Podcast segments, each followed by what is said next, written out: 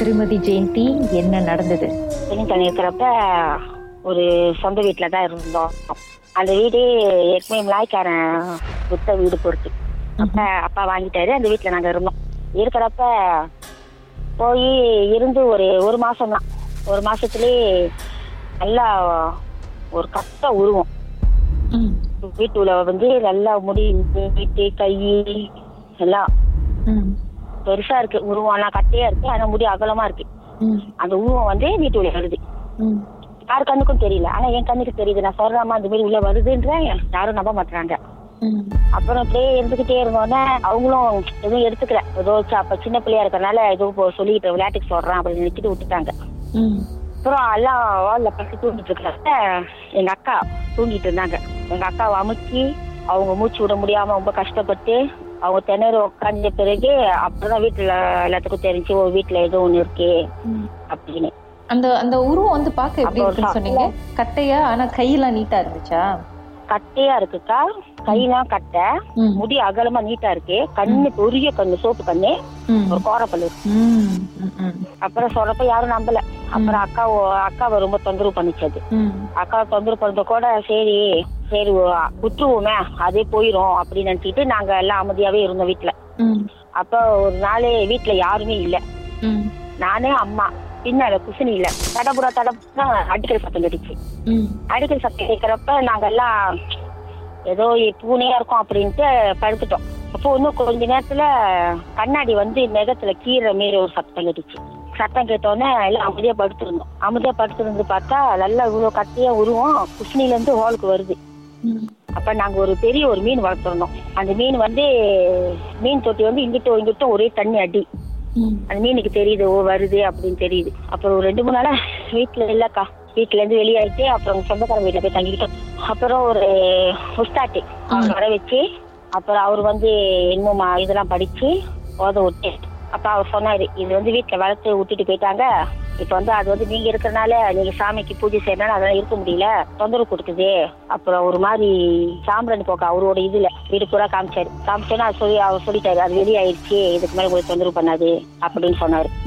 ஆனா கடைசியா வெளியாகி எங்கேயும் போகலக்கா எங்க வீட்டு தென்னை மரத்துக்கிட்ட உட்காந்துட்டு இருந்துச்சு ஆனா வீட்டுக்குள்ள வர முடியல. அது வெளி பொறுத்து தென்னை மரத்துல உட்காந்துருக்கு இது யார் பார்த்தா? இது பார்த்தது வந்து எங்க அண்ணன் பார்த்தாங்க. அதே மாரி முடி பெரிய கண்ணு கண்ணு மட்டும் தான் சோர்ந்து அதுல ரத்த கலர்ல இருந்துச்சு கண்ணு. மரத்துல உட்காந்துச்சு மரத்துல உட்காந்துருந்தோன்னே அப்புறம் திருப்பி அதே உஸ்தாட்ட கூப்பிட்டு அப்புறம் சொன்னோம் அது வெளியே ஆகல எங்க வீட்டு விண்ணுக்கே தான் உட்காந்துருக்கு அப்படின்னோடனே அப்ப அவர் வந்து என்னமோ போத்தையெல்லாம் எடுத்துட்டு வந்து அதை என்னமோ போட்டு நான் எடுத்துட்டு போயிட்டேன் இதுக்கு மேலே உங்களுக்கு கச்சூர் பண்ணாது அப்படின்னு சொன்னாரு. அப்பயும் அது எங்கக்கா போவே இல்லக்கா.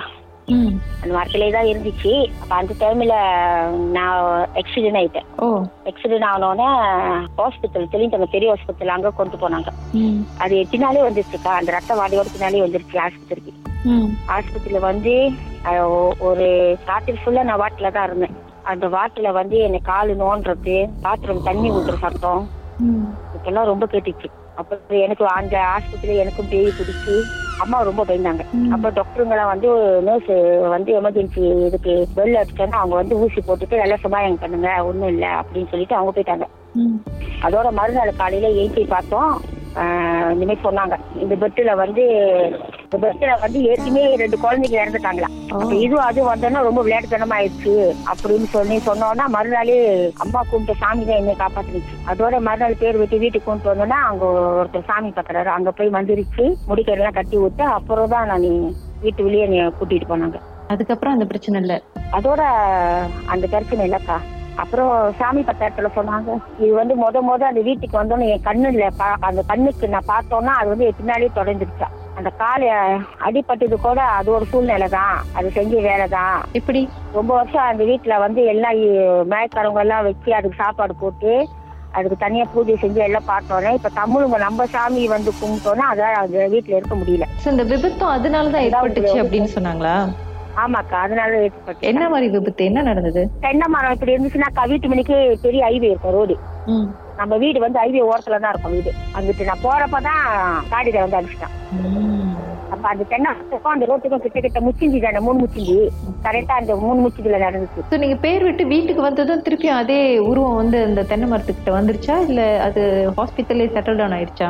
திருப்பி பேர் வெட்டி வீட்டுக்கு வந்தோடனே அதுக்கு வீட்டுல அங்க தெரிஞ்ச ஒரு தமிழ் பாப்பாரு சாமி. அவர் வீட்டுக்கு கூட்டிட்டு வந்து அப்ப அவரு கால்ல கயிறுலாம் கட்டி விட்டு மந்திரிச்சு விட்டு அப்புறம் அவர் என்ன பண்ணிட்டாரு? தென்னை மரத்துல போயிட்டு துணி கட்டி விட்டாரு. அவர் நம்மளோட சாமி பட்டு துணியை கட்டி விட்டு இங்க இருக்கிறதுனா வந்து யாரும் எந்த தொந்தரவு பண்ணாத போறதுனா நீ போயிரு அப்படின்னு சொல்லி அவர் என்னமோ பேசி என்னமோ செஞ்சாரு. அதோட அந்த தென்னை மரத்துல நல்லா காய் காய்க்கிற தென்னை மரம் காய் காய்க்காமே அப்படியே ஒரு மாதிரியா காஞ்சி போயிடுச்சு. ஏன்னா அவர் வீட்டுக்கு வாசலுக்கு நேரம் இருக்கிறதுனால அந்த மரத்தை வெட்டிட்டாரு. அதுக்கப்புறம் இந்த பிரச்சனையும் வரல. வெட்டணும்னு பிரச்சனையும் வரல. மர்மமான சம்பவத்தை நீங்களும் எங்களோடு பகிர்ந்துக்கணும்னு நினைச்சீங்கன்னா வாட்ஸ்அப் பண்ணுங்க. பூஜ்ஜியம் மூன்று ஆறு நான்கு ஒன்பது ஒன்று மூன்று மூன்று மூன்று மூன்று. உங்க பெயர் அதுக்கப்புறம் ஹேஷ்டாக் எம் டி அப்படின்னு டைப் பண்ண மறந்துடாதீங்க. மர்ம தேசத்தில் இடம்பெற்ற கதைகளை மீண்டும் கேட்கணும் அப்படின்னு நினைச்சீங்கன்னா ஷாக் என்ற ஆப்லயும் இருக்குங்க. S Y okay language setting தமிழ்னு செட் பண்ணுங்க. சர்ச் பட்டன்ல மர்ம தேசம்னு டைப் பண்ணுங்க. ஷாக் காஸ்ட் பக்கத்தில் மர்ம தேசத்தில் இடம்பெற்ற எல்லா கதையும் நீங்கள் கேட்கலாம். Wow.